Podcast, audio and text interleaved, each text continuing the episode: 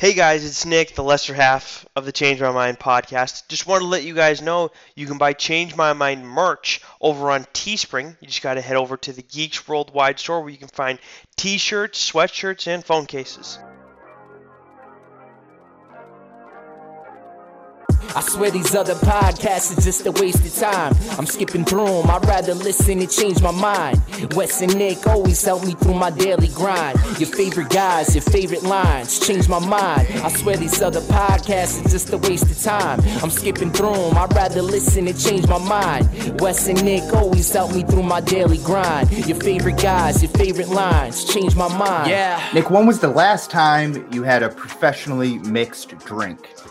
Man, I don't even I don't normally get mixed drinks in general. I mean, are we can I just say like the last time someone poured like scotch for me or whatever somewhere? Well, yeah, yeah, that's what I mean. Yeah, like the, Oh, uh, okay, the last sorry. time you had someone uh, make you a drink that you paid for, or or Mm. you know you you bought a drink from a bartender or something like that. You know, See, I'm not up and up on the vernacular when it comes to that. I apologize. I would say, oh God, it had to be in February, probably not, not probably not too long before the shutdown. Yeah, probably something like that. Why do you ask? this well, it, it was probably around the same amount of time for me until this weekend. You know, I feel like things are starting to open back up again. Restaurants are entering the first phase uh, here in Massachusetts, where you can kind of have outdoor seating to a limited capacity. So, uh, you know, played a little golf this on Friday, and then went to uh, Main Street in Falmouth. Nice little, little charming street uh, down in the Cape there. Falmouth's And- the best. Place was packed. Place was mobbed. But but you know we uh we got we got some drinks. We got some pizza. Got some apps. Sat Nice. down. You know it was crazy. It's weird. Like you you know you enter the restaurant with a mask and then um and then you sit down at the table and you can take it off. Yeah, it's, which is you know kind of interesting. But you know, li- listen, I Yeah. shouldn't be uh, talking shit or anything. I'm just happy that we're getting back to this point, um, and, and then hopefully you know we get no setbacks from here. I don't blame you for talking shit though. I mean, it's just it's just a strange time. I think that the restaurant owners would say the same thing. It's just a, such a bizarre concept. We're all walking around with Bane masks on, and it's it's totally normal. Where pre-March, if people were walking around with- masks, you would assume that they're really sick, they deal with allergies, anything like that, or they're up to no good. That's pretty much it. I mean, you Yeah. see a random person walking around with a bandana on their face. I saw some at Walmart today when I went grocery shopping, and it's like, oh, okay, that's the mask that they go with. Fine. Like I, I've walked around with a bandana a couple times, so it's just it. I hate the whole new normal because I hate buzzwords that just come I, out of I nowhere. agree. But that's that's kind of what it is right now, and you just gotta. The only people that shouldn't be out with masks on, I guess, are people who are running, and I only say that because I don't wear a mask when I run. Other than Also- that, you gotta wear one. Also agree. Uh, big takeaway from from your little rant there. You do your grocery shopping at Walmart. Uh, yeah, Walmart or BJ's. Yeah. Oh, okay, all Yeah, right. So it's like a looking for. super Walmart then. It's not like one of those smaller size. It's like a it's like a big superstore. Yeah, I'm used to. I mean, there's one in Dartmouth and there's one in Somerset. There's one in Fall River. I mean, they're they're all pretty much the same size. They're like really tiny ones that I don't know about. Well, you know, the one by me in Wareham just got, you know, was very big, but there's some before. Like I know there's one on the Cape that's a little bit more truncated. You don't have, uh, you know, it's it's more like a supermarket than like a surplus store, if that makes sense. Gotcha, gotcha. Yeah, I mean, I would say this feels this. I mean, it, I mean, I always look at it as a supermarket. It has all the other stuff, but I mean, like it's like tech in the back, clothes in the middle, kids section off to the side. There may be like fishing stuff, and then it's just like food throughout a good portion, like around the edges. You know what I mean? yeah, yeah, yeah. So I don't know if that that that's kind of helps. They're they're all like that. But the other thing too, you're speaking of places open up, Toy Vault, which is where I go to in Dartmouth, our guy Eddie's Toy Yeah. Box, he runs the place over there. Actually, he runs all of them uh, now. I actually got to go in there for the first time, obviously in months. I got to see him and some of the other people there. It's it was oh, I was overwhelmed. It was so awesome to be back in there. I knew I missed it. I just didn't know how much I missed it because man, it's just this is what you do. It's part of your ritual. You go, I go there once a week, you know, Wednesday or Friday uh, every week, and haven't had that for what feels like a year. and it's just weird seeing people that you normally see like now in person again after some time. It's just kind of awkward. Like we haven't seen each other, you know, in person probably since this whole thing has started. Uh, maybe probably before that, to be honest with you, right? Yeah, Um, and and it's like we talk on a weekly basis, and it's like the first time we see each other. I feel like in person, it's just going to be like, Oh yeah, it's, this is kind of weird. uh, no, it'll be a nice little sense of relief for me, and then we'll probably get you know one of us will get into one, and then we'll forget the rest of the night.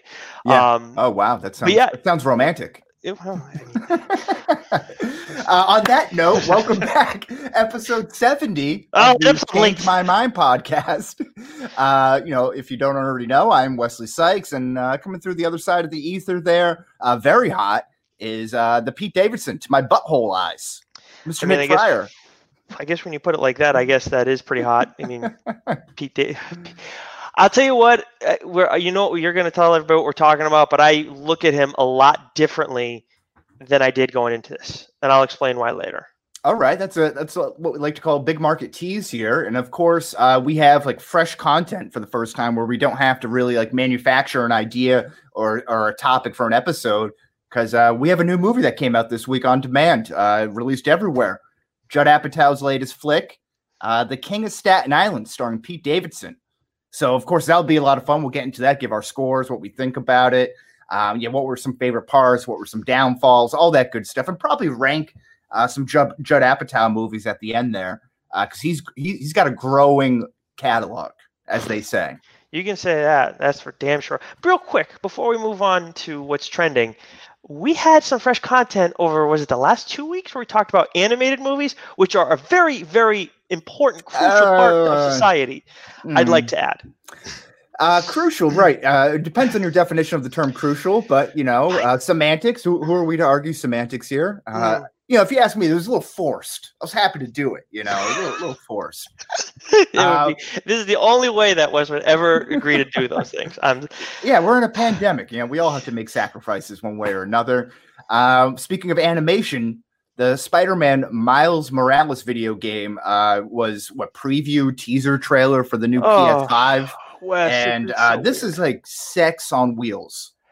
It's just, this whole situation though has been so strange because we see all the news come out everybody's tweeting about it all of the, the comic book nerd community everybody's loving it and i saw this like holy shit miles morales is getting his own game.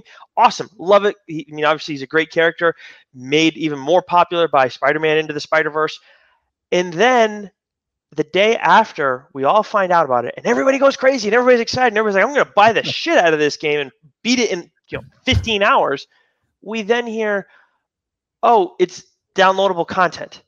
Yeah, I, I was so thrown game. off by this. So this is a continuation of the PS4 Spider-Man game. Well, that's what you would that's what you would think, right? That but then as I'm getting prepared for our show and I'm double checking, you know, research and everything like that because you know a lot of stuff goes out on Twitter and all these different things and you got to be careful what sites you rely on. And, and we're s- big J journalists. Yeah, let's Oh, let's not beat around the bush here. Of course. Then I see Ins- Insomniac, who I have heard of before, is now reporting, and I think Screen Rant picked this up too, that it's a standalone game. So it maybe should be. I mean, it should be. I'm just wondering: Are people? Was it the outrage on Twitter or the, the support on Twitter for this that that led to that decision? I don't know, but I'm I'm, I'm glad that that's the decision they're going to make. You know, I haven't. I have the Xbox One. I've never been a PlayStation guy. I wish I was because then I would have gotten the Spider-Man game. But this looks like an awesome game. I don't devote time time to games anymore, Wes, because if I do, I get consumed by it. It's it's awful. I can't control it. The last game I did that with was Skyrim. I learned from it and never again. Yeah, I was the same way with uh, GTA San Andreas. You know, I haven't had a gaming system since the Xbox 360. I had the PS2 and 360 as a pr- uh, product of uh, as as a COD. You know, child of divorce. Uh, you know, each each parent's got to one up each other with a new system. So, uh, you know, I, I may have reaped the benefits of that to a certain degree, but not since then. You know, I haven't had a system, so it looks cool. I probably won't cave and what put in the twelve hundred dollars for the PS5. Um, yeah, maybe maybe I'll I'll wait for uh, a buddy of mine to go get it, and then I'll go mooch off him or something. There you go. That's right? what you got That- That's how everyone does it. Yeah. Yeah. But that's not the only thing that's coming out that that we've heard news about. I guess though, right? Right, Wes? Wasn't there something new on Disney Plus? Yeah, so we have uh moving forward and trending now, Artemis Fowl, which we were talking about at the end of last week's episode, whether it was going to be coming out, you know, this week, the same day, uh, June 12th, as, as the King of Staten Island, or a week after. Um, it came out. It's out. You know, it's uh, available to stream now on Disney Plus, and the early reception is not good. Ooh. Not good. So the uh, I'll give you a couple uh, samples of some headlines here.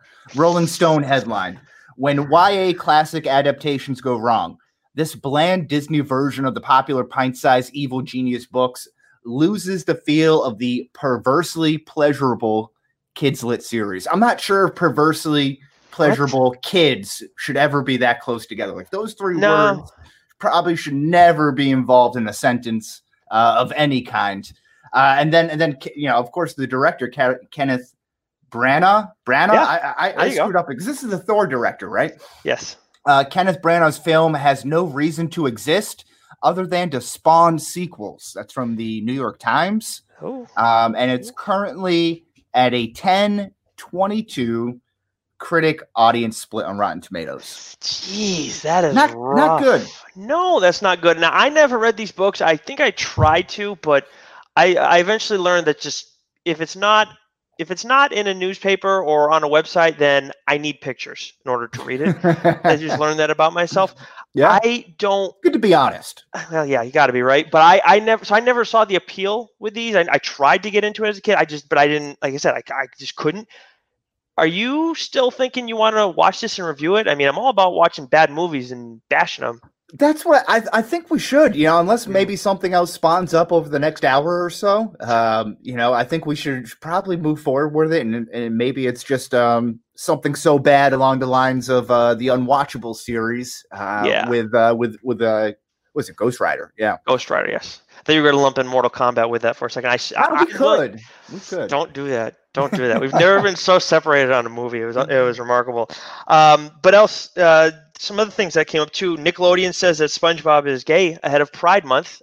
I do you are you surprised? Is it? Uh, no, you? it's not surprising. You know, this this came. Uh, you know, it, it was a bit of a bombshell. I, I, think they released on Twitter. Um, you know, they they sent out a tweet with some, uh, you know, LGBT LGBT. I think I said that correctly. Uh, you know, Q characters uh, from from Nickelodeon there, and SpongeBob was the first one on there.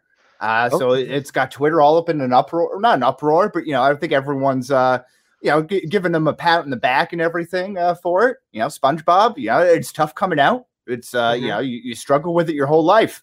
And uh, SpongeBob was on air for how long? You know, 20, 20 seasons, and he finally came out. But you know, you know what's kind of funny is um, you know, usually in these situations, like you know, you go to tell your friends and that person might be like really nervous or, or something like that. And they tell your friends and like, dude, we knew this whole time. Like, mm-hmm. you know, why did it take you so long to tell us? I think it's one of those situations. Like, I think you could could have picked up on the vibes of SpongeBob and be like, yeah, this, this gay guy. Yeah, I mean, I I, I could see high pitched voice. You know, he seems oddly like like kind of like asexual. Mm-hmm. No, he, he did. I mean, that's the thing is, I honestly, as a kid, I didn't think about that as much at all. And it, it, it doesn't, to me, it's okay, fine, great. I mean, that's, it doesn't really, I don't know. To me, it's just that these things now, it's, it's just, I think it's just normal. Not, not, not the new normal, none of that stuff. It's just normal. If, if a character is gay or lesbian or whatever, I, okay, cool like it did good for them, I guess. Like now, I, I wonder, like, is the show creator was he always gay, or was this something that they've retroactively done? You know, I think it's retroactive. I think yeah. that the show creator did, said that he was asexual. I think that was the whole. Uh, well, I mean, it's a kid show, you know, so like, yeah, and, and yeah. he is a sponge uh, mm-hmm. dealing with a starfish and a squid and a squirrel in an astronaut suit. Right. Don't forget uh, Mr. Krabs too. Oh, Mr. Krabs as well, which yeah. again would, would present its own type of problems in the bedroom. Right. Uh-huh. True, but I, my thing is, Wes, is just that now, like, like where I think it's good that we have this. To me, though, I don't see it as a big deal, and isn't that kind of the goal? Like oh, that oh, yeah. we want it to be just normal. This is just okay. That's that's great. Like this is a part of life. Yeah, you know, to be honest, I think more sponges should come out with their sexuality. You know, uh, I think this is, could be opening up a wave. Maybe maybe some Brillo pads uh, will come out. You know, who who knows? You know what's funny is as much as we're talking about SpongeBob, when I just hear Sponge by itself, I still don't always think of him first. Sometimes I think of is he sponge worthy? Like oh, Seinfeld. Yes. Oh, okay. Yeah. I see. Yeah. Well, yeah. you know, some some other uh, maybe not childhood cartoon characters, but maybe some people, uh, some other brand uh, cartoons, I guess, for lack of a better term. You know, like maybe Mr. Clean. You know, mm. he he's he always was in great shape for an older guy. You know, always had a you know very very tight looking uh outerwear. Yeah. You know, took care of his face and everything. Mm-hmm. Maybe and maybe Mr. Brawny, like Mr. Brawny, the Brawny man. Uh, you know, he could be like a really butch guy, you know, and maybe he's like the beard or something like that. Yeah, to power me, bottom, if you will. Yeah, yeah. To me, it's just okay if that's that's how the creator or whoever owns the rights to the character wants the character to be to be, I guess, in like in, in their fictitious life, and cool, fine by me. I, I it doesn't matter. I mean, I'm gonna like them or not like them either way. I mean, Constantine, we talked about it with Justice League Dark. He was oh, sleeping yeah. with a shark, and he's very fluid with everything. I love Constantine. Doesn't matter to me. It's just part of life. Well, like uh, like part of my take, the uh, Change My Mind podcast is a sex positive podcast here. You know, I think I think that's the big takeaway today. Um, other things that have been taken away. Talk about that segue. Uh, live PD, cops, uh, maybe Paw Patrol. Are you serious? Know, all, all officially canceled. So so live PD and cops were um, definitely taken off the air amid mm-hmm. these uh, you know current George Floyd protests. And uh, Cops has, has, been on the air for like 32, 33 seasons uh, since 1989. You know, obviously you got the Bad Boys uh, um, intro song there. Yeah. Um, and then the live PD has been kind of risen up quickly um, over the last four years. I think it was on A and E uh, since 2016. Um, and, th- and, those were both taken off the air. But the the kid show Paw Patrol kind of came under uh, some fire. Uh, they shared a tweet saying that they would be muting all of its content from June 2nd to June 7th uh, to pay respects to the ongoing prote- protests and the Black Lives Matters and, and the uh, death of George Floyd. Um, and then that drew a lot of responses saying that they um, glorify uh, police work when at a time that you know maybe some saying it shouldn't be. Uh, wow. But they've said that it's not likely to happen because uh, Nickelodeon has re- recently renewed the series for an eighth season, and it also has a uh, theatrical film coming out, Paw Patrol the movie, uh, that's supposed to be released in August of 2021. So, you know, I'm sure those are big, um, you know, financial investments and uh, revenue streams for Nickelodeon. Mm-hmm. Uh, we'll we'll see what happens, but you know, I, I'm I'm not sure. You know, live PD cops, I I get that. Yeah, a kid show with dogs and cats that are, um, you know, dressed up as uh, public servants and yeah, I, am not so sure if there's anything. That seems that. like a bit much to me. That's that just seems like a reach. But there's there are a lot of people who there are some people who are kind of I don't want to say straddling the fence, but people. I mean, it doesn't have to be one side or the other, but there are a lot of people who are doing that, and then there's some people who are in that kind of middle ground and I, I, don't think there's necessarily something wrong with that. I think that that's where usually most compromises come down to and i get it that now we need to see one side more so than than it, we have in the past and i'm i'm with that. But to go and just get rid of everything like this i, I was watching you know i was going to mention it in in uh, quarantine corner but i've been watching lucifer and mm-hmm. that's lucifer's like number two is a cop and I'm, and it's and he's working with cops completely throughout at least the first season of the show, and I'm sure that's what the rest of the show is too. I'm wondering what's going to happen with shows like this going forward, where you have cops in any sort of role whatsoever. And how are you going to deal with having dirty cops in it? Because you have dirty cops in cop shows all the time, and then they get rid of them and blah blah blah. All this. Oh, stuff. sure. Like so any major mobster movie, Godfather, uh, you know, yeah. Law and Order come, brings up a you know all those catalogs of uh, yeah. different different spin-offs and everything. Um, you know, so it's like, yeah, what do you do with the dirty cops? What do you do with the uh, good cops? You know, I, I think you know the idea of bringing up censorship, obviously, we work in the media, and I think this might be, uh, yeah, a little sensitive subject for two people who work in the media. But the idea of censorship, um, I, I, think, is kind of absurd. I think you should leave it out there, uh, both sides, all sides, and then, you know, hopefully your audience or the people who are absorbing this information are smart enough to uh, make their own decisions based off of what they absorb yeah. and, and not necessarily um, censor or hide the fact or not make things as easily available to people to seek out um, in the hope in, in the the idea that you're protecting them. If we cancel out everything everybody we're going to have pretty much just according to jim that's what everything's going to be. Yeah, yeah, Is exactly. I mean, wants? this is what what started with uh, a lot of stand-up comedians, right? So you know, the idea that you can uh, the stage and stand-up comedy is um, some sacred place where you know nothing is really out of bounds and everything is uh you know available to get made fun of. Um, you know, suddenly that's getting infringed upon, and uh, you know, and, and now you're starting to see um, you know Joe Rogan. I know Pete Davidson. Uh, you know, someone we're going to be talking about shortly um, won't allow you to have cell phones in in your um, and during their shows because they don't want you know something to be taken out of context within a comedy show that's supposed to be a joke and then uh, get taken out of there and then Yeah. and then you know you get canceled. That makes sense. You know, I, I think what this, what all of this is, what, I hope that everybody's realizing is that it's going in with a, a like the, the right mind and trying to help resolve what's been going on that's been wrong in the country. They just they, they look at it and see that things need to change, but that does not mean we get rid of everything. That's not how it works. That's not how you resolve everything. You, you, uh, you resolve things. Then you're going to deal with a whole new foundation or whatever, and then people are going to want to tear that down and then you're going to create more conflict i'm not saying there are things you don't there are things that need to change and there are things you need to get rid of but uh, that does I just like I, look we, we we're going really far into this and i've talked I about know it a lot this, but this is deep, but you know it's like it, it should you should be able to have a conversation about it if something you don't agree with, and then, and then be able to have something productive out of that conversation. or it's not about something talking along those at lines. people that's the biggest thing is you're if you're trying to resolve things and you talk at someone and they're talking at you nothing is going to get nothing's going to get fixed that's what sh- shows like ours are for we just talk at each other that's fine that's harmless That's true. That's good But- stuff. in general, it's if you're trying to resolve shit, you need to hear both sides and see where you can try and help get to some ground where everybody is getting treated fairly. Because I understand that that's the problem at the, at the end of all is that certain people aren't getting treated fairly, and that's a problem. Can't agree with that more.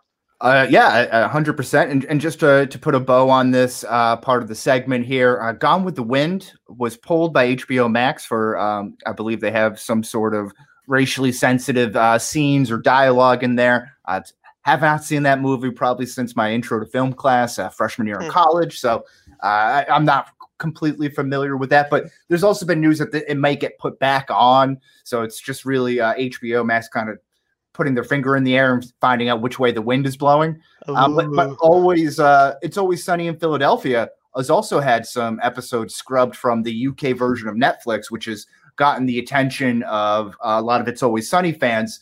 Of course, they've done things uh, with the idea of blackface, and obviously, blackface is not uh, something that, that you ever really want to joke about. But you know, if you want to discuss about the manner in which they're doing it, I think they're kind of making fun of the people and taking the power away from the people who think um, that it's okay to do it. I, you know, that's just my kind of take on it. Uh, Mm-hmm. but but you know this this is just happening not just with cops is, is just what I'm saying. You know that's the part of comedy of that that's the part of comedy that is going to take the most hit in all this is making fun of the people that do those sorts of things because some people don't see it as you're making fun of the people you're making fun of the people who it's aimed at right know, or you're glorifying it or putting a, yes, a that- spotlight on it or exactly. something like that. But- I mean, but yes, you are putting a these spot- movies. you are putting Um, a spotlight on it but in a way where we're trying to show you this is stupid but some people don't see it that way and i don't know if that's ever going to be the same again I mean, you know, talking about Judd Apatow movies, there's a lot that you could go back to in Superbad or 40 Year Old Virgin or a lot of these other comedies, um, you know, where things don't age well and you kind of those jokes don't land the same way. The gay jokes, you know, the racial jokes, some of those things, and and even going back and watch them now, you can kind of tell, you know, classic movies that were um, considered, you know, great satirical works like uh, Blazing Saddles or or Airplane, right? Some of those movies you look back on and it's like uh, you know, maybe maybe the, those same punchlines don't land as much anymore. But I don't think you get rid of them. I think you know it's it's important on the um, the audience to realize, you know, and judge for themselves what what they deem to be appropriate or not. we all adjust wes that's what it comes down Exactly. to life is that's why i love baseball it's a game of adjustments and that's what life is too and everybody will adjust and will find that ground that works well Let's But- let's adjust to the comic book minute. What do you say? Whew! So, okay, we have Mighty Morphin Power Rangers and TMNT. That crossover continues this week with issue five. I'm very excited about that. But the real big news for this week, if you give a damn about the DC about DC Comics, then you got to, got to, got to read the first issue of Scott Snyder and Greg Capullo's DC Death Metal, which starts this week. Mm. I am reviewing it for Geeks Worldwide as as I am uh, Nightwing Annual Three. Those will be up midweek. But I already read DC Death Metal. Obviously, I can't give any spoilers away, nor will I in the review. But I'm telling you guys, it is well worth your time. I was, uh, I mean, I already was excited going into it, and I know they have a lot of stuff branching off of it too that I've been teasing on Twitter. But man, this the first issue, it's exactly what I wanted because just just I think the best way to encapsulate it is, and you'll appreciate this, Wes. Mm. Everything matters.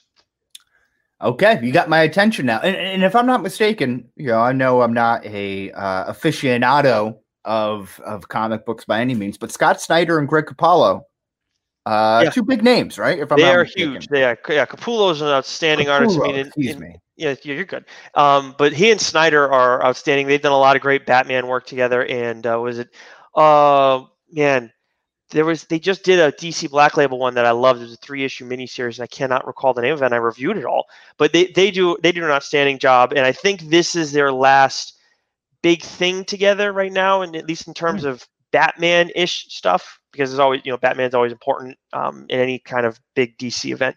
But yeah, they they're outstanding. They, I mean, everything they read is great. I mean, in, in was Scott Snyder still has his ongoing series uh, for Image. What's it called? Undiscovered Country. That came back up last week. I read that issue again. Outstanding work. But yeah, awesome. I, I can't anything that Scott Snyder reads, even if I haven't read it, I recommend you read it because he's awesome. Period. Um, now is in the point in the comic book minute where I might say I, I'll read this and might give it an endorsement because you do you have kind of piqued my interest, but in all reality, I probably won't. Um, And that's nothing for a lack of effort on your part. You know, that's just more of a me thing. I appreciate it. I just it's more for the, you know the few listeners that we have that like to read this stuff. I can't stress it enough, guys. The first issue was outstanding, and I trusted Snyder. Think about it like this: I had high expectations. They beat those expectations. So Okay. you know you're you're looking for. It's like it's a little different than how I felt about um, uh, King of Staten Island. My Little expectations a little huh? Different. Little, little Okay. different going into right. it. I would say. This is this is the episode of segues. I'll tell you, man. We're we've been doing a real bang up job. You know, not to pat ourselves on the back here, but because we are getting into our main topic, uh, which is of course uh, the King of Staten Island. Uh, you want to give us a synopsis and rundown of that, Nick? Yes, sir. Scott has been a case of arrested development since his firefighter dad died. He spends his days smoking weed and dreaming of being a tattoo artist until events force him to grapple with his grief and take his first steps forward in life.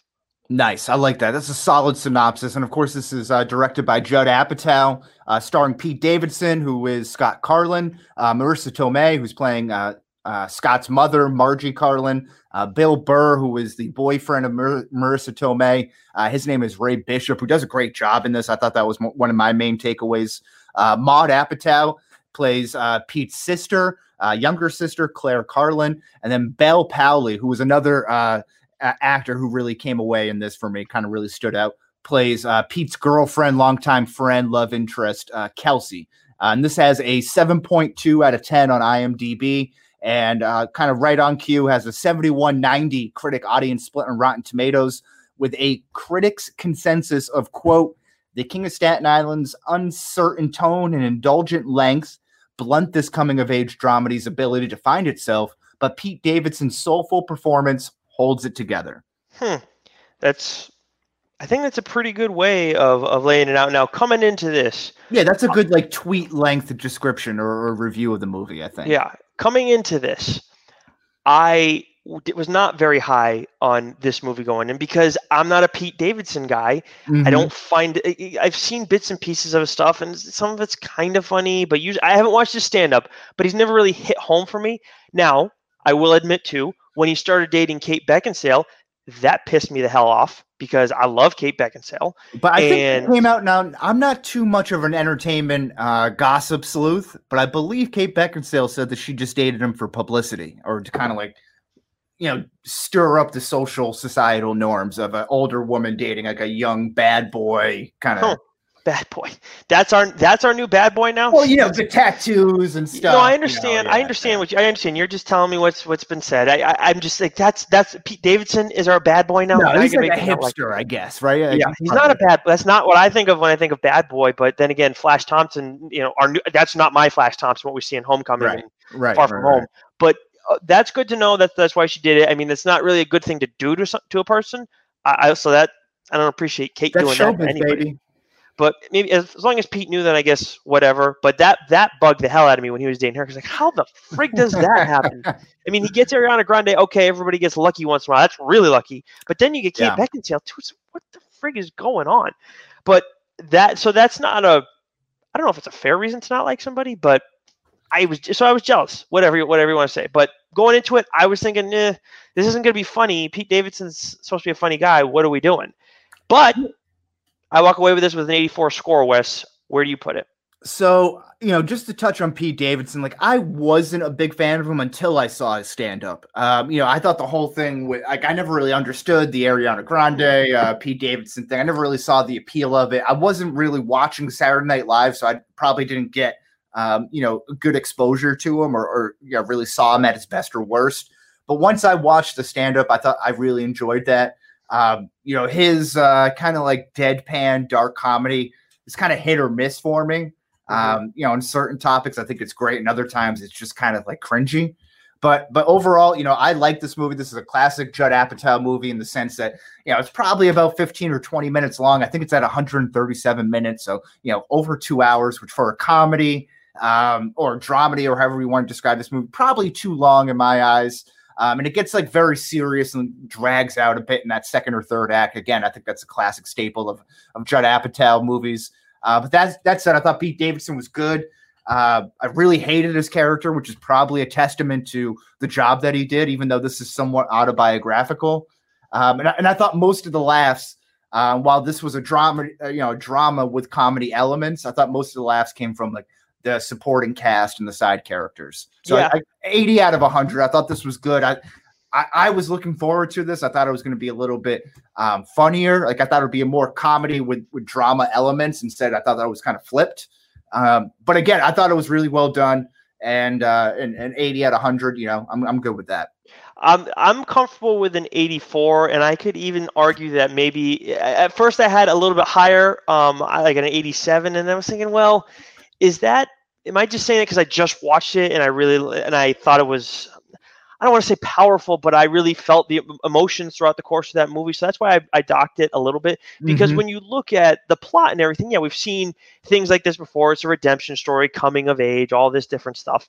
But Pete Davidson's acting job in this, I'm not one to say uh, comedians can go and be real, like real actors, we'll call it. I, I Mhm. don't like that. Like when Jim Carrey did it, now I haven't seen much of Jim Carrey's like real acting. I guess we'll stuff, call it Yeah. yeah, serious stuff. But I, I right away I'm like, how am I going to take him seriously? But I don't find Pete Davidson immensely funny, so maybe that helped in the course of this. Because as much as you I don't watch Saturday Night Live either, I've never been a big SNL guy. But you go and watch different clips of of comedians. It can be on Saturday Night Live or any of these different things. You see a couple jokes or you see some of their best hits. Usually one's going to land, and I've yet to. Maybe I found one that landed with him Mm-hmm. and it just uh, but there have been plenty others who I'd never heard of, never gave a shit about, and it's like, oh wow, like this person's friggin' hysterical. And then I, you know, go and watch their, you know, more of their stuff or whatever. I've never had that with Pete Davidson, but man, I want to see him in more acting roles. I honestly do. Yeah. After this, I think he was impressive. I, I just, I fully bought into his character. It was, he was cringeworthy at times, but it was. I mean, grow, like growing up in a small town. I'm not saying like small town Mass versus Staten Island. I don't know what Staten Island's like, but you when you mm-hmm. grow up in a small town, you deal with. There are definitely guys like this or kids that you grow up with that are like this, and sometimes you maybe stay away from. 'em. I kind of got to know everybody in my age range in high school because you know small town and everything. And I just saw there were certain people that I saw in Pete Davidson, some of the guys he hung around with. and Sure. I Oh yeah. felt that emotion, you know.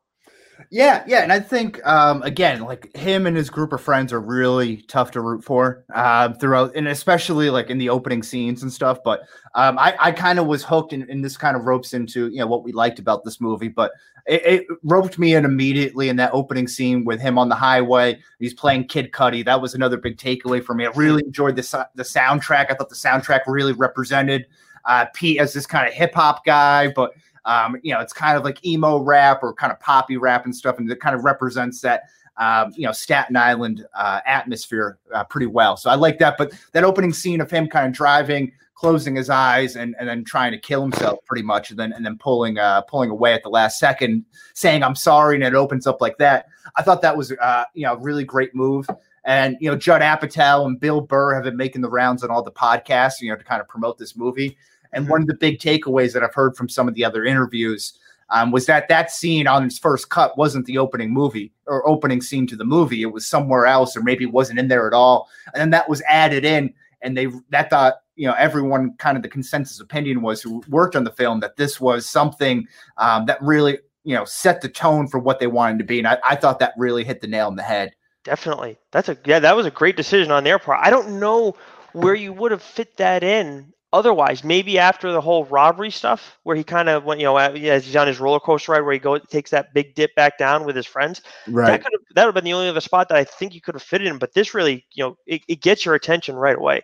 But yeah, I, I think I thought Burr was outstanding in this too. Well, I think it was very good. I don't want to go and say like he deserves an Oscar or anything like no, that. No, so I, I think he might be. And this started picking up steam again on those uh those rounds and you know stuff doing the media rounds with all the different podcasts. And some hmm. a lot of people before seeing this movie were I think it was on part of my take were saying like you know you, you're up for an Oscar right now for best supporting actor. You know, if for nothing else is that there you know the lack of uh, competition or, or well, other movies true. out there. Uh, but true. I thought he did a really good job. I mean, you talk about a comedian. Uh, you know, having a tough time maybe transitioning into the acting world. I mean, that's Bill Burr. I thought he has done a did a really good job.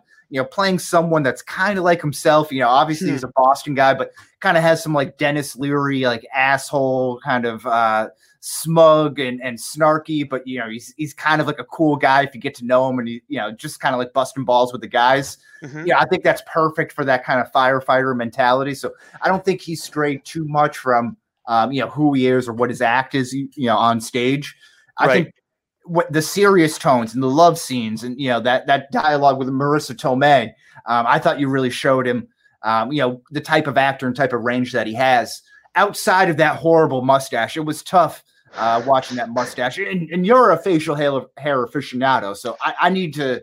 I need some input on this here. Fair, fair enough. Yes. So I, I think any mustache pretty much is bad.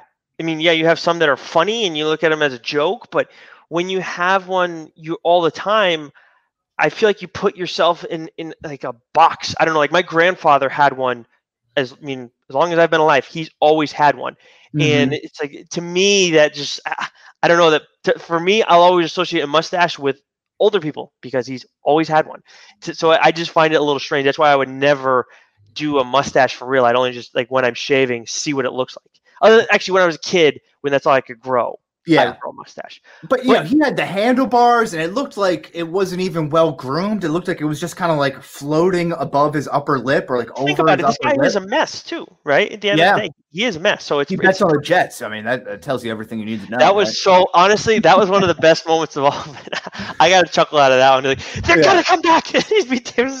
They're never coming back. Yeah, yeah, uh, yeah. And even with all his references to uh, you know sports references, where like you know Pete Davidson, like I'm 24 you know, he's like, just for context, like Roger Staubach won a Heisman, did a tour in Vietnam, and was drafted first overall by the Dallas Cowboys by the time he was 24. You know, you know, just for context, you know. like, uh, yeah, I thought that was hysterical. Of like, you know, a, a real macho, you know, guy works for the fire department only being able to relate to things in real life situations through sports. You know, I, yeah. I just thought that was like really funny. Like their only connection to the world is to be able to make sports metaphors. Yeah, it's it's that. And he brought the glove to the game too. So right. He, yeah. Come on, guys, you don't do that. That's just you only do that when you have a little kid with you. That's it. Mm-hmm. But look, he was he was very good. But what just when I think of Oscar, I mean, I, I think of just I, you're right. It's just there's not there's not a lot of competition this year, so that that's yeah. fair. I don't know if it has to be a theatrical release though, because of that, and maybe No, that, I don't. I don't think so. I think this is still fair game. okay. Well, there you go. It's like Netflix, right? Because The Irishman got all these uh, But nominations. they had a theatrical release too. Oh, did that? Yeah, but that I think that was like Scorsese related. But I think Mm. you know there was other ones too, like Roma, right? Wasn't Roma and like uh, a couple other Netflix movies that were well nominated. Maybe But right. anyway, anyway, But, yeah, but he was. But either way, he was. He was really good. I mean, in, in, when you consider what's going on this year, then yeah, I he could be up for. He could be in consideration for that. But I wouldn't necessarily Yeah. jump the gun on that. I, mean, I just think he, he's the leader in the clubhouse just because you know it's like him and Tom Holland from Onward. You know, it's like you know, there's not really a whole lot, or whoever voiced you know the side character in Trolls. You know, it's like not really a whole lot What of about. Lord Raiden in Mortal Kombat Legends of Scorpion? Or Yeah, Mortal there Kombat. Legends Yeah. Yeah, Yeah. there you go. But seriously, I, I th- think with Bill Bohr, Bur- Bohr, wow, Bill Burr, we know how much of a dink he can be. We've seen it in the stand up and everything. He can really lean into his Boston, Yeah, and he didn't go full tilt. Other than when we first meet him, he never went full tilt, and that's why I found, found it so such a good job by him. Is just he, he- I wouldn't, I would think he would have gone too far and not whatsoever. I mean, he was the only moments where he really went. He ran hot too, obviously in the fight. yeah. That was it. It made sense. Yeah, and I love to like you know he comes in hot after Pete Davidson gives that his kid the uh the the, the you know start of the tattoo there, and he's like really laying into Marisa Tomei and everything, and then he comes back and he's all like soft voice, and he's like, no, no, it's no problem, like like I yeah, was- that was. like, how yeah. did she not see through that? You know, that, uh, that's what I would. It, it seemed like you know such a veneer of kindness, and it was clear that he wanted something, which is again a very like common theme and tropes that you see out throughout this movie. Is that a lot of actions are motivated um, by selfish thoughts, right? Because that that kind of uh, all ropes into Pete when things are unraveling for him. He's got nowhere to go, and he's only doing visiting these things so he can get some. You know, he's visiting his buddy in prison, and he goes and uh, hangs out with uh, Kelsey again, all because he's got nowhere to stay, and he Yeah. just wants something out of it. So I think I think that's also kind of interesting. You know, Bill Burr's only being nice because he's trying to get into uh, Marisa Tomei's pants, which I don't blame him for. She's still throwing gas. I'm not sure how old she is, but you know, she plays a great single mom, and and that whole like. Um, He's of the market on that like- now. yeah, yeah, yeah, exactly. Between uh, Spider-Man and everything, right? Uh, although Aunt May, you know, single parent, right? I guess that that works out. But uh, you know, I think she does it really well because I I lived with my mom. Uh, my brother was seven years older than me, so it was just her and I in the household for a long long time. And once I was out of the house for college, you know, things started changing around the house. I didn't. My room wasn't the same way anymore. Things definitely, like from an interior decorating standpoint, altered she didn't really care about me as much, you know, as you kind of see with like Marisa Tomei, like drinking the wine and kind of laughing at him. You know, it's like suddenly that, that dynamic does change, and she was doing it on her own for so long that this was like her break, right? And that's what Yeah. like that's what um you know Pete and and Ma- Maud Apatow or, or Claire were talking about in the certain movie. Like she deserves this break too. Right, This hits. This hits you. Does this hit you differently than it hits me? I got to imagine that it did. Well, that that kind of stuff did. You know, obviously, my dad's still very much in the picture. You know, so I never dealt with like loss or anything like that. But True, true. um, you know, from just from that idea of you know a single mom getting her freedom back, so to speak, like that's something that definitely stuck out to me because of that uh, related experience. But I thought she did a really good job of it too. Um, Yeah. and, and kind of sold it well. And she, you know, like my general thought on Staten Island, right? It obviously carries that perception of uh, being on a landfill, which I believe is is an accurate statement. Like it's actually like an island of trash, uh, if I'm not mistaken. Uh, but you know, the people there are, you know, they don't get an influx. It just tends to be people who are just stuck there and live there. They're lifers, um, and it's just kind of like a rougher around the edges type of crowd, you know. Um, and I thought that really they they like did a good job of trying to actually kind of capturing that because I thought a lot of the people were scumbags. I mean, if that's if that's what they're if that's what it's really like, then yeah, that that's what I got out of this movie. That Staten Island's certainly not Long Island. That's definitely what I got out of that. Um, It's true. but I thought Tomei was very good. I thought the support. I actually really in, in the whole supporting cast and everything. I thought it was all. I thought they all did a really good job. I think the the knocks really what it comes down to is that it's a redemption story and we've seen those before and we've seen you know people go through ups and downs and you know battling drug use battling loss and all this different stuff. And we all don't get wrong we all uh, like those things and that you, you kind of your movie can be fine if you're taking that approach but my biggest thing was that the acting jobs by some of these characters was was out these actors excuse me was outstanding and pete davidson was the biggest one because he just seemed the I, don't know if it's just it's the little things. The, the little things are what I look for now more and more as we look at these movies. You know, you and I have talked about it how now when we try and look at it critically, which I think you do a better job than I do because your grades are always lower than mine are. I try and still we still try and enjoy it too, and I don't think it's that hard, eh, you know, when it's a good movie. But I just find myself paying attention to the smaller details now, and those carry the movie in a different way for me sure. that I didn't realize they ever would. And it just things I never knew to pay attention to or didn't catch me. Maybe people normally do. I don't know, but there was just something about Pete Davidson's character where he could just slip into making something about him all the time that it just seemed it's just he's always a sad case. He's always you know the woe is me. Case. Yeah, yeah, exactly. And, and, the second something kind of good is going, he just finds a way to make it bad because he can't be happy. He won't allow himself to be happy because that means he's being happy without his dad there, and he feels guilty for that. So right. I mean, that, that just spoke. I don't know that that I, that's the kind of stuff that just sticks out. Yeah, yeah, and I thought, listen, I thought he did a good job. And again, he was very frustrating at times, which, like we said earlier, you know, is probably a, an attribution to the job that he did as far as approaching this role. But I mean, very tough, tough, you know, hard guy to root for. Um, you know, we could bring up the question of whether he does redeem himself. You know, I think he has those redeeming moments when he's going on the walks with uh, Ray's kids, right, to oh, yeah. school every day. I think you know that definitely um, has you know that redeeming factor. But even the end, you know, at the end when you know he's he's starting to get buddy buddy again with uh, with Ray at the firehouse, and and he's like you know doing some work and stuff. Like I'm not sure he was pretty big asshole throughout everything. Like he was, but you know what? The the scene, and again, I don't know if this is a little thing, but to me, this is I think the most important part of the movie, and why you can believe that he is going to continue to move in the right direction. He said it. His mom always put his dad on a pedestal, right? And that's mm-hmm. tough to live up to because he was he died a hero. But then you learn from from his firefighter buddies at that dinner where they're talking about his dad right. that he was a screw up too. He he liked to mess around and he had fun. He could get away with shit, blah blah blah. And then guess what? And then we hear the same thing about Steve Buscemi a little bit, how he was you know was using cocaine. He was an addict. He went through all that too, and look at him, he's fine.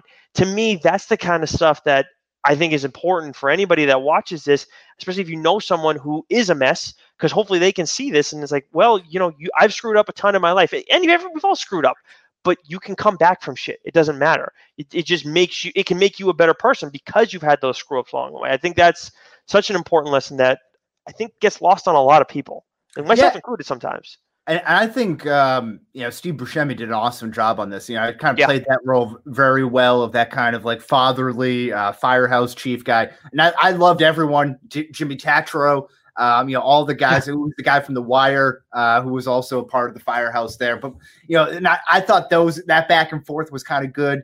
Um, you know, it gets a little cliche when they're doing like the montage scene of spraying him with the water and like the pranks. Like that's like yeah, all right, a little hokey. But my, my favorite one was when he was uh, when when uh, Scott was getting told about um, bed bugs, what bed bugs were. And then that that fire that firefighter was just going on and on about these bed bugs and the way that they mate and they run you out and how uh, you know it, it ruins relationships and how you know it drove his wife away. No one wants to talk to him, and he's like, it just leaves you alone. Yeah, that was brutal. But you know who's there for you in the end? Ironically, it's the bed bugs. Like I just lost my shit. Like I rewound it and like watched it like two or three times. That that was like one of the lines that really stuck out to me. The, the look both ways like how that kept getting brought up again between the ex-wife and then Ray and everything. Um, mm-hmm. So I thought that was really funny. Um, and and then the I, I think it's it's uh, Marisa Tomei's sister. You know when when she's kind of laughing and they're making fun of Pete when he comes back. You know, and uh, he he goes to make fun of the aunt, and he says, uh, "Eat a dick, Joy." And she yeah. just responds like quick, you know, and sipping her like 3 p.m. glass of Chardonnay. She's like, I had one for breakfast. I'm full. And I'm like, just like quick as a whip. You know, I thought that was yeah. great. And like, you know, New York women, um, have this type of like loud uh, persona. Like you know, they're very uh, loud with their flashy hair, flashy clothes, big hoops. You know, they're very loud in their persona and they're very like opinionated and very outspoken. And I thought they got that really well. And I thought, you know, with Kelsey, I thought that was something I, I wouldn't have liked about her. That kind of like, you know, very thick accent sort of thing. It's like, you know, usually not my style. And I came away liking her a whole lot because you know I thought she was very real, um, and and like the only th- person who kind of saw uh, Pete Davidson for being like more than what he was portraying to be.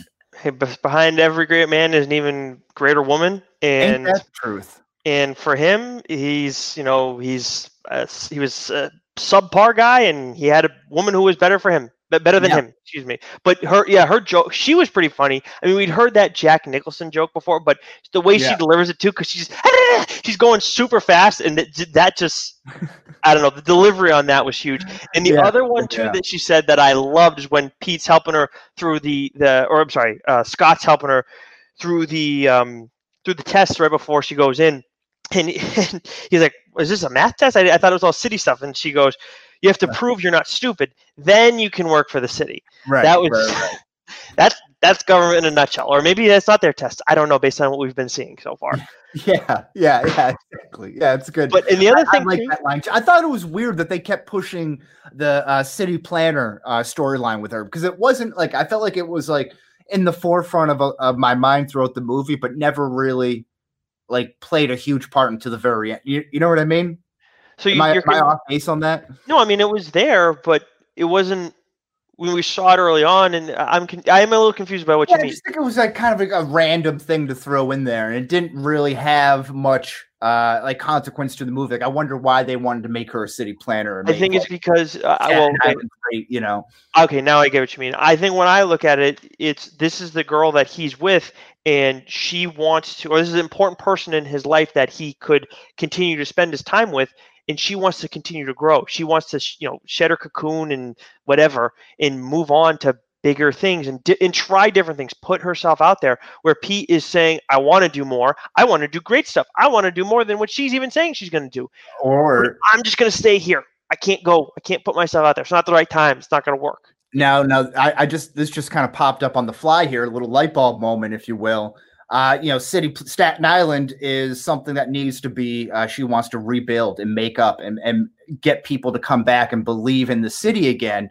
Uh, something that's kind of down a city that may be down on its luck per se, uh, Mhm. maybe overlooked by the other boroughs of the city. And what is she trying to do with Pete Davidson? The very exact same thing. So, all right, I figured it out. I liked it. I'm back on board. Very true. And and speaking of their relationship too, after the joke, when they're when she's going in to take the test and everything, and she's like, "I'm gonna, was it three hour and forty five minute test?" Yeah. And he, of course he's not going to go anywhere. He's going to stay there. That's what any any guy who's head over heels for a girl will do something like that, especially when they're like really in that good space. And and in the doghouse, right? Like he's trying to like win her back. Yeah, but they're getting they're like it's like he's kind of eked his way out of the doghouse and they're in that good space. So he's on he's ex- like he feels that he's excited. When he started to walk away, I just I don't know why my mind mine went, mine went there, but I was like, and, and I'm just waiting for something to come out and say, and that or like Morgan Freeman to voice over, and that's how Pete Davidson joined SNL.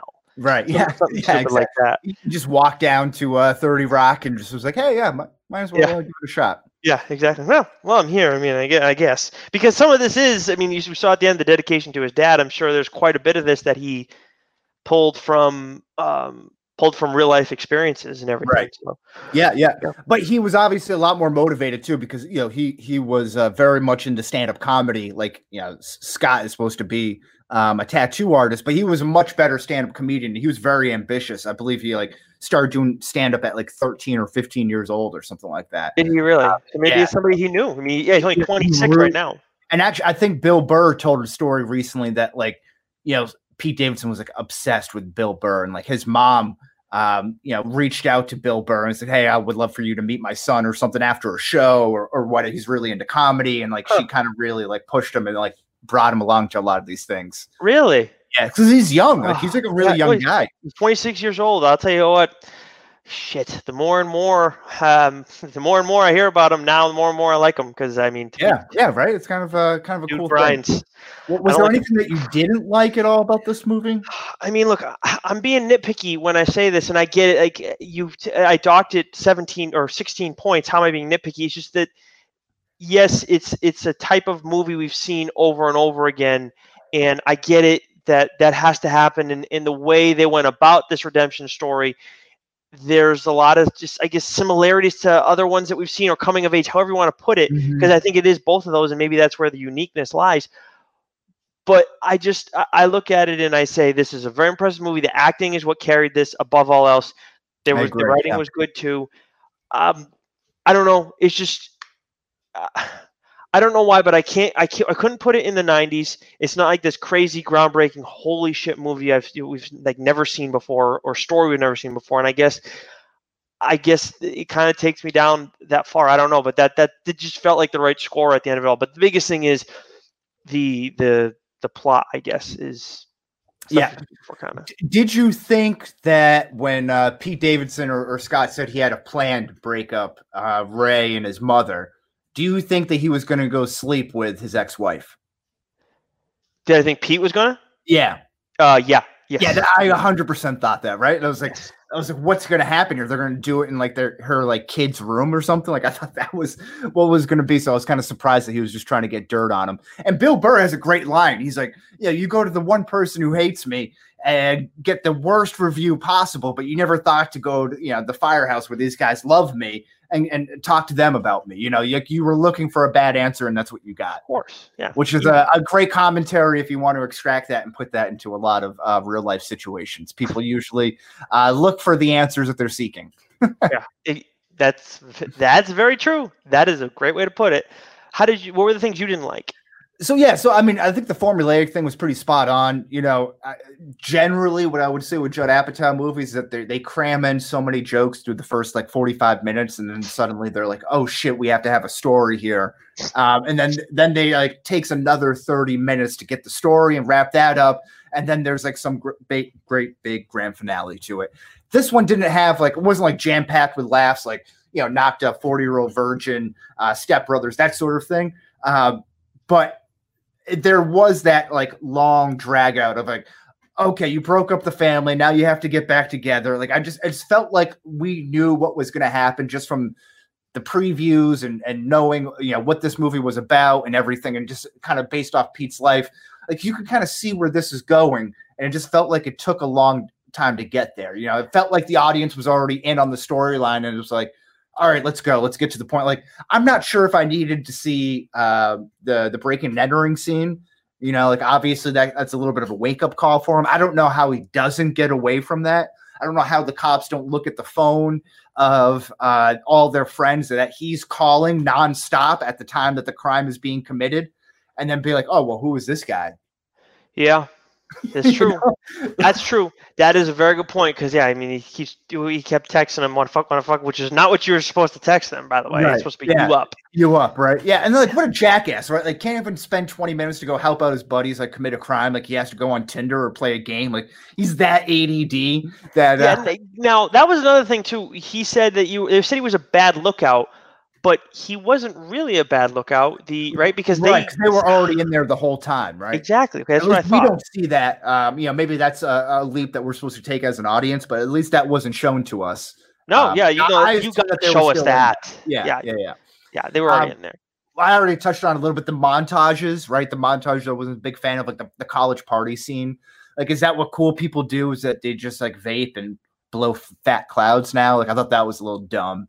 Um, I mean, it's college parties are stupid. You know that. I mean, that's what we did too. I mean, not that well, those I, things I would like to say I was a uh, classy gentleman at all of uh, the frat parties that, that we had. Mm, hmm Yeah, Sure. Yeah. right, right. yeah. Right. Yeah. Definitely. I mean, I, mean, I mean, I wasn't there, so basically, anything you say to me right now that you did at college parties, I mean, I can take us no, we were, uh, you know, black tie events and, um, you know, one or two beers per person. Uh, we know we try to use our six inch voices. You know, just There you go. gentlemen. Yeah. Well, all, all I can say is that the parties, I would say, I think ninety percent of the parties that I went to, maybe ninety nine, didn't have any smoking. That was pretty much it. other than Oh, cigarettes, I guess, or cigars. That was it. No, no weed because we were athletes, so Well, we were athletes. Yeah, yeah, exactly. So you didn't have That as was it. much fun as anyone else. Uh, the Yeah, the other thing that, that kept kind of reoccurring that I thought was very weird, uh, this like incestual obsession that Scott has with his mother, like having sex and like her like being like very conversational about it and like having to peruse dick or like talk about like Ray's dick size and stuff like that. You know, it was just Well, kind of like that was that was the, the ex-wife that talked about raised dick size. Oh, was no, not a but- but it's a callback when he says that, like, when he's asking about uh, his father to to uh, Marge, right? And she's like, he had a very big heart, and he's like, like Ray, like Ray has a big heart. And she's like, yeah, yeah, I guess they are similar that way. Oh, And it's very clear what they're talking about. She's like biting her lip and kind of like off in the distance thinking about it, you know, kind of like daydreaming about it, sort of thing. Mhm. Like the whole thing was very weird. Just like the conversations that he would have with uh, Claire, like about their mom, was like, like I don't know, like maybe maybe I was just like grew up in like a very like prude, maybe prude isn't the right word, but like closed. no, off no, no. household That, that was I, I had some friends who were like very open about their like sexuality and stuff with their parents, and like that was just something that just was never discussed. Yeah, I mean that's I'm I'm pretty much there with you. That there were definitely there was definitely some weird weirdness to it, but I just think now that it's becoming more normal, and that's why I don't find it strange. Just because we were we've been exposed to people. I mean, this was a little bit over the line, but I mean, I don't know. I just feel like you know it's what's really to- true is that, is that uh, incest porn is normalizing uh, incest right now. That that like Game of Thrones and everything. You know, it's That's like, true. Yeah, Game of Thrones. They're yeah. Don't let your kids watch Game of Thrones. It's gonna mess with their heads. But. I'm sure Bill Burr had to have a say in his ex-wife reciting that he has a big dick. You know, he. he, he was the subtle winner out of all that. Yeah. When I saw that, I was like, and Bill Burr is very happy about this. Yeah, part. he's like, I'm going to do this script, but I have one note. It comes right here. If we could just do one little line change, uh, I'm in. I'm in. Uh, but no, so I think the general consensus is, is that we like this movie. I think most of this stuff, you know, it's kind of nitpicky. And again, at the current time that we're at, anything to kind of get new uh, content that that it should be for theatrical release type of uh, uh, movies and that sort of thing. Like it's nice to kind of have that back in the fold again. So I'm Definitely. definitely happy about that. Um, but let's let's do a little pivot here. So let's do our uh, top five Judd Apatow movies. Um, you know, where and where does this rank in it? So you know, I think he's directed 21 movies. Uh, he's like produced like 70. He has like 70 other producing credits, whether that's TV Mhm. or, or movies. Um, so yeah, whether he's a director or pro- producer, um, what are your top five uh, Judd Apatow movies? Well, I mean, the we watched two movies a lot when I was growing up. One was Daddy Daycare. I mean, as little kids, it was perfect. My dad got Eddie Murphy, and you know, we were kids. not a Judd. Apatow movie. not a Judd Apatow movie, but the Judd Apatow movie that we watched a ton and more was Talladega Nights. So much that my mom, who does not quote movies or anything like that, even gets our movie quotes, and even I think has dropped a few in her time. So we watched that a ton. So that for me is always going to be near and dear to my heart.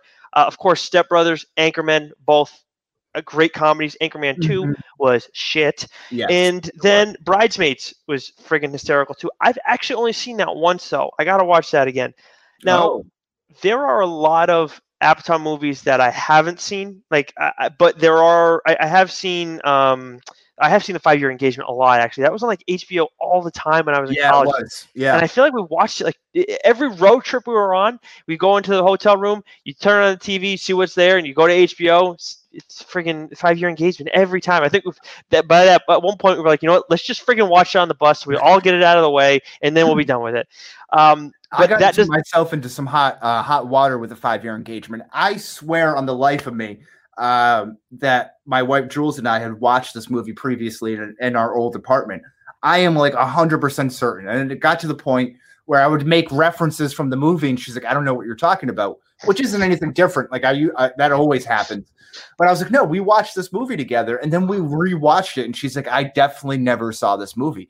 and I am one hundred percent positive that it's it's her. like this movie came out, I don't know when, but it's like I I know that we watched it together. Like I am so sure of that. 2012. Yeah, I I'm fairly. I think we started dating in 2014. Um, so I, am like fairly certain. Like I don't think I watched this movie in New York uh, when I was living there or anything like that. Uh, so I like, but again, it's like you know that movie just got me into some little bit of trouble. That's the kind of shit I forgot about. I haven't. I haven't had a girlfriend in a while. I that's the kind of shit I forgot about that you got to deal with.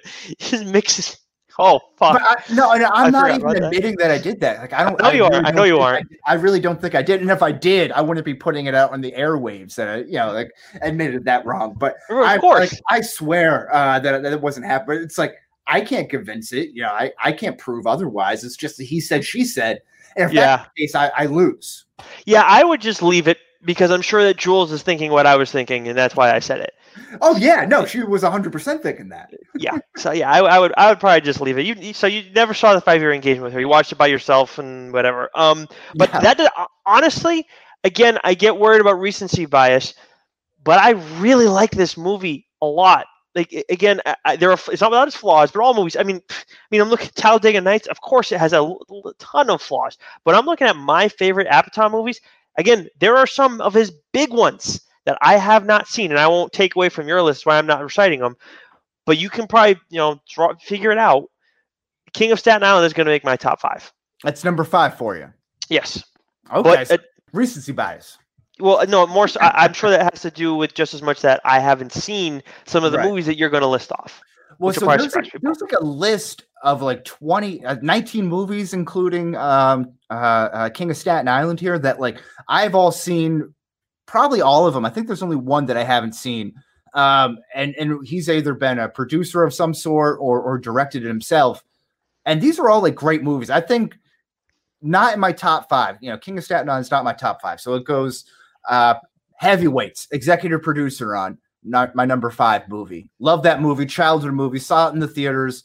Watched it recently when it was when I got Disney Plus again. Still holds up. Great movie. Um, number four, probably Bridesmaids for me. Uh no, no. So I'll go Pineapple Express. A, a, nice like buddy cop funny movie. Big Seth Rogen, James Franco fan. Um, and you get uh, what's his name in there? Danny McBride, who's awesome as well. Uh, Bridesmaids number three.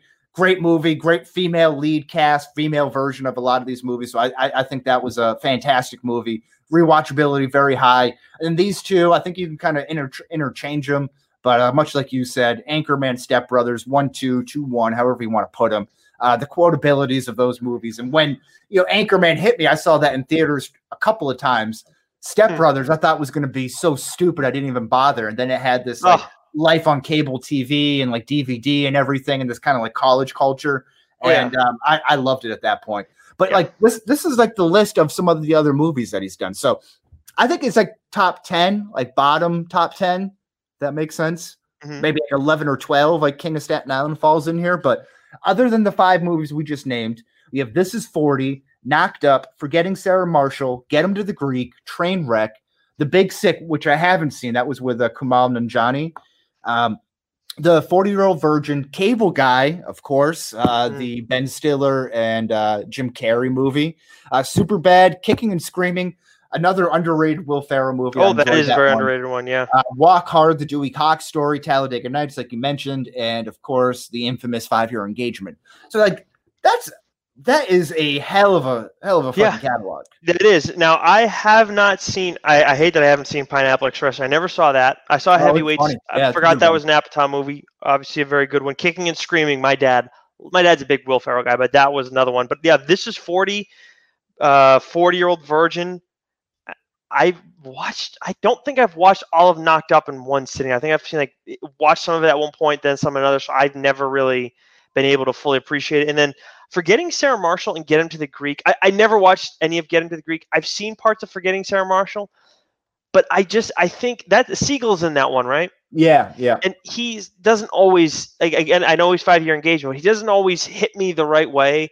And Russell Brand is not for me. I so, agree. I'm not a Russell Brand fan. Uh, I would suggest I love Forgetting Sarah Marshall and I love Get Him to the Greek. Um, I'm not a Russell Brand fan, but this is like the uh, lone capacity that I can handle him.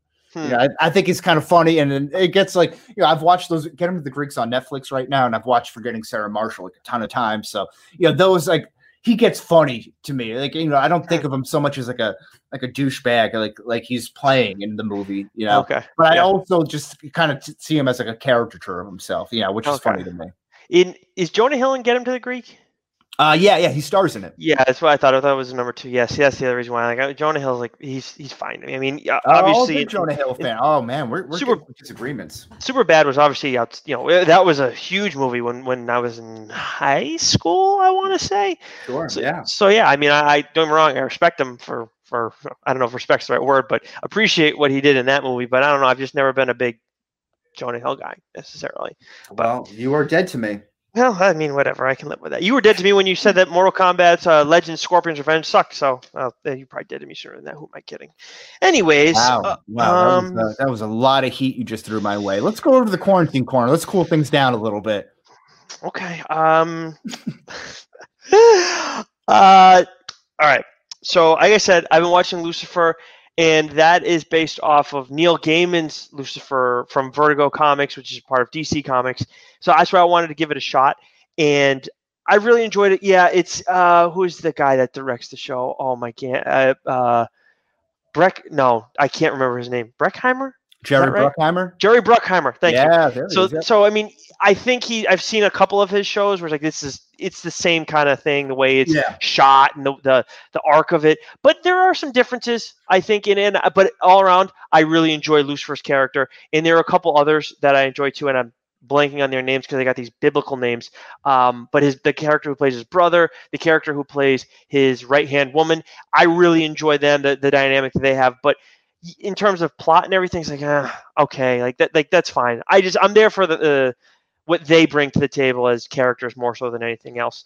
Um, I've also had a really odd string of watching a lot of um, comedy specials. I've, I've been on a similar kick. Uh, we've Now- gone in two very different directions from from the notes here, but I'm interested to see your takes on this. Yeah. Well, you first you've talked to me about who's the guy that's Spider Ham in. Um, oh, John Mulaney. So I watched three John Mulaney specials. I just because- rewatched uh, New Kid in Town, which was Okay, that was one of the ones that I New in watched. Town or something. Yeah, it was really good. What's the is it Sack Lunch? Is that one of his things too? Oh, but that's like yeah, but that's like with like elementary school kids or something. Is it- kind of like a musical. I think I, I'm not sure. I, it's, I don't think it's a real stand-up special. I think I haven't watched that like one. a um like a, a comedy or like a multi-purpose like singing, dancing, acting Mhm. kind of variety show. That's what I'm trying to say. Right. Okay. So I have not watched that one. I was told that it wasn't that great. Whatever. But I watched all his other stuff because you've told me, and now I've had other people saying, "Watch it." Fine. Whatever. I have the time now, so I don't Right, have a yeah. freaking excuse. So I watched those. Really enjoyed them. Now, when you said before about Pete Davidson and how you haven't really watched SNL, one thing that I get a lot of is it. Uh, what I can't, it's the British like late night talk show John Uh, Oliver or Trevor Noah? no, it's it's it's a I think it's a BBC show. Graham, uh, I can't I Oh. can't think of his name. I'll, I'll Oh, look at it when you're doing your um when you're quarantine corner. But I see all of his clips on Facebook because I mean the, the actors are always funny and they, or they have good stories. Mhm. And then somehow I started getting more roasts put onto my stream, and somehow yeah, I came. was, I was going to say that he does do good roasts. so, oh, oh uh, Mulaney. Oh no, no, no, Pete Davidson. Oh, okay. Right, right. Oh, okay. Yes, exactly. So I've seen some of his stuff in there, but then I came across Nikki Glazer, who I think I'd seen before, but wasn't really familiar with, and I was like, "Holy shit, this chick is fucking hysterical!" And then I was like, "I got to see if there's there's like some stand up or whatever." I mean, every, it's like every comedian's got one stand up on Netflix, so I went, looked, found hers. I also found another t- separate twenty minute thing on a new show. But holy shit, anything that this girl does, I need to see. She's hysterical, wildly, wildly sexual, and ah, she doesn't. She doesn't care. She just she knows where to push the boundaries, and actually, even there are times where she goes a little far for the crowd. But I love it, man. She just So I'm not a big Nikki Glazer fan, uh, probably for a lot of the reasons that you just said. Like some, like it was along the same reasons why I'm not crazy about Am- Amy Schumer's stand up. Sometimes I just think it's like uh, sensationalism just for the sake of getting like a rise out of the crowd, and it's not necessarily like comedy. You know, it's just kind Mhm. of like shock humor. Um, and that's why you know you, you had said it's like very sexualized. I think she had a talk show on um, Comedy Central that was very like really much like based into it. I, I like watched a couple minutes of it.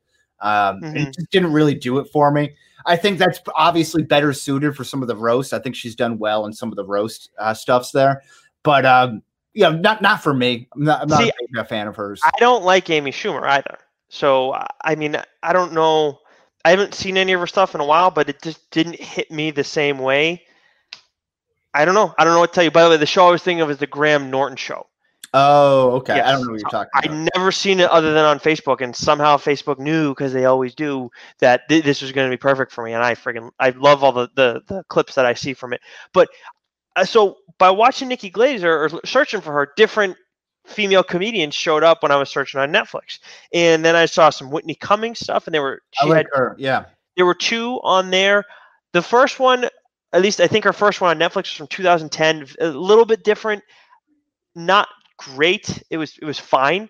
Mm-hmm. But the second one, which was uh, I believe I didn't write down the name, but it's the more recent one. I think came out last year or maybe two years ago talk about like doing uh like having like a sex doll made out of her or something yes, like that yes. right I, would heard that like publicized I, I hadn't seen that stand-up special that's yeah.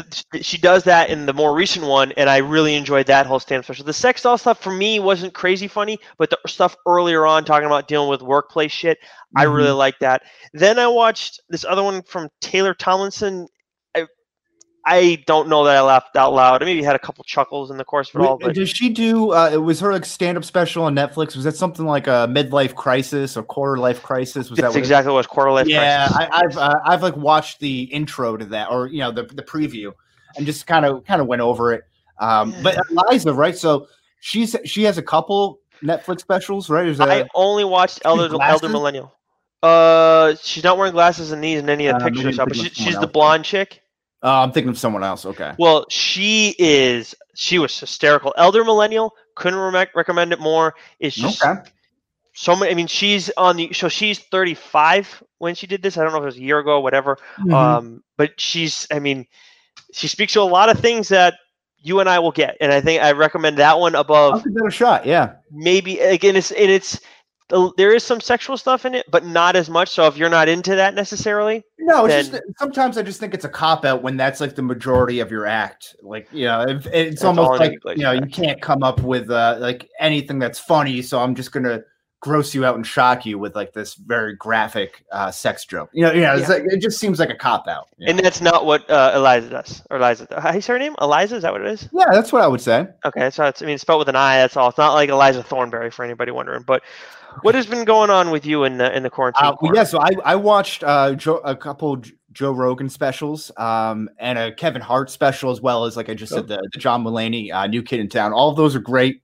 You know, I think the Triggered was the Joe Rogan one that I saw, and I forget uh, might have been like a 2015 um, Kevin Hart special. He has like five or six up on Netflix. And then I started watching a Bill Burr one after I watched The King of Staten Island and fell asleep. I love Bill Burr anyway. Uh, but my my annual, my weekly uh, golf update. So we have um, this was an ongoing round with my buddy Justin from uh, who went to college with. So he comes down every uh, few weeks. He lives up on the North Shore um, of Massachusetts. So he has a house down this area, or his family does. So we always go up and play golf. So he was up uh, in our first round. He won 15 bucks off me. Um, and uh, I lost by like a couple strokes. I think I think like four or five strokes actually. He played really well. Uh, this week we played at a course that I hate, um, and I I won, I guess, 103, 105. We both played awful. It was like five or six beers deep. You know, it was a tough course. Uh, so I evened, I evened it up, but it was it was a struggle. I was very bad off the tee. Got to go back to the uh, the lab and kind of work some things out. My saving grace, uh, my putting game, and my my interior chipping game uh, from like hundred yards in or so uh, top notch. That's what what saved me every time. Sounds like it was a battle of attrition. It was, and it was funny because like he was really good off the tee and then that mid range level where I struggled, but like had like seven or eight holes where he three putted on and that's where I, I made everything back up. You know, uh, three, seven or eight holes where you three putt. What are you doing, dude? Yeah, it's tough. Yeah, it, it, I mean, it's a tough course. You know, I'm not gonna uh, shit on him too much for that. I hate that course. Cape Cod. What town? Uh, it's in Falmouth. Cape Cod Country Club. It's a great course. Yeah, I'm not like speaking ill of it, but like, I just don't play it well. Like it's in great condition. Uh, mm-hmm. Uh, Arnold Palmer's played there before, uh, so it's, it's, it's pretty cool stuff. But yeah, my um, course. I also ate out at not one but two restaurants this week. Good man. You know, got food served me. I told you on Friday, and then I had a little uh, dinner with uh, Julia's family and my family as well. Uh, so nice six party uh, table, and it was just nice to be back there. Like I said, have a Mhm. professionally made drink, professionally made meal, sit down, kind of overlook the Cape Cod Canal. Uh, you know, it's it's good stuff. Yeah, I think as we everybody's starting to open up, I think we should all try and be mindful of the small businesses that have been, you know, screwed in all of this. I mean, it's Yeah. no one's fault. I mean, it, it's understandable that they had to shut down and everything. It's, it, I think we got to. Tr- it's all if we can, if you can, we got to try and help out. I'm trying to find all different places that I care about that are special to me, or if I know someone that works somewhere, maybe even I don't go there a lot, at least go there once Yeah, to try and help out and just do it. It's just the little things, but if we all do it, it goes a long way.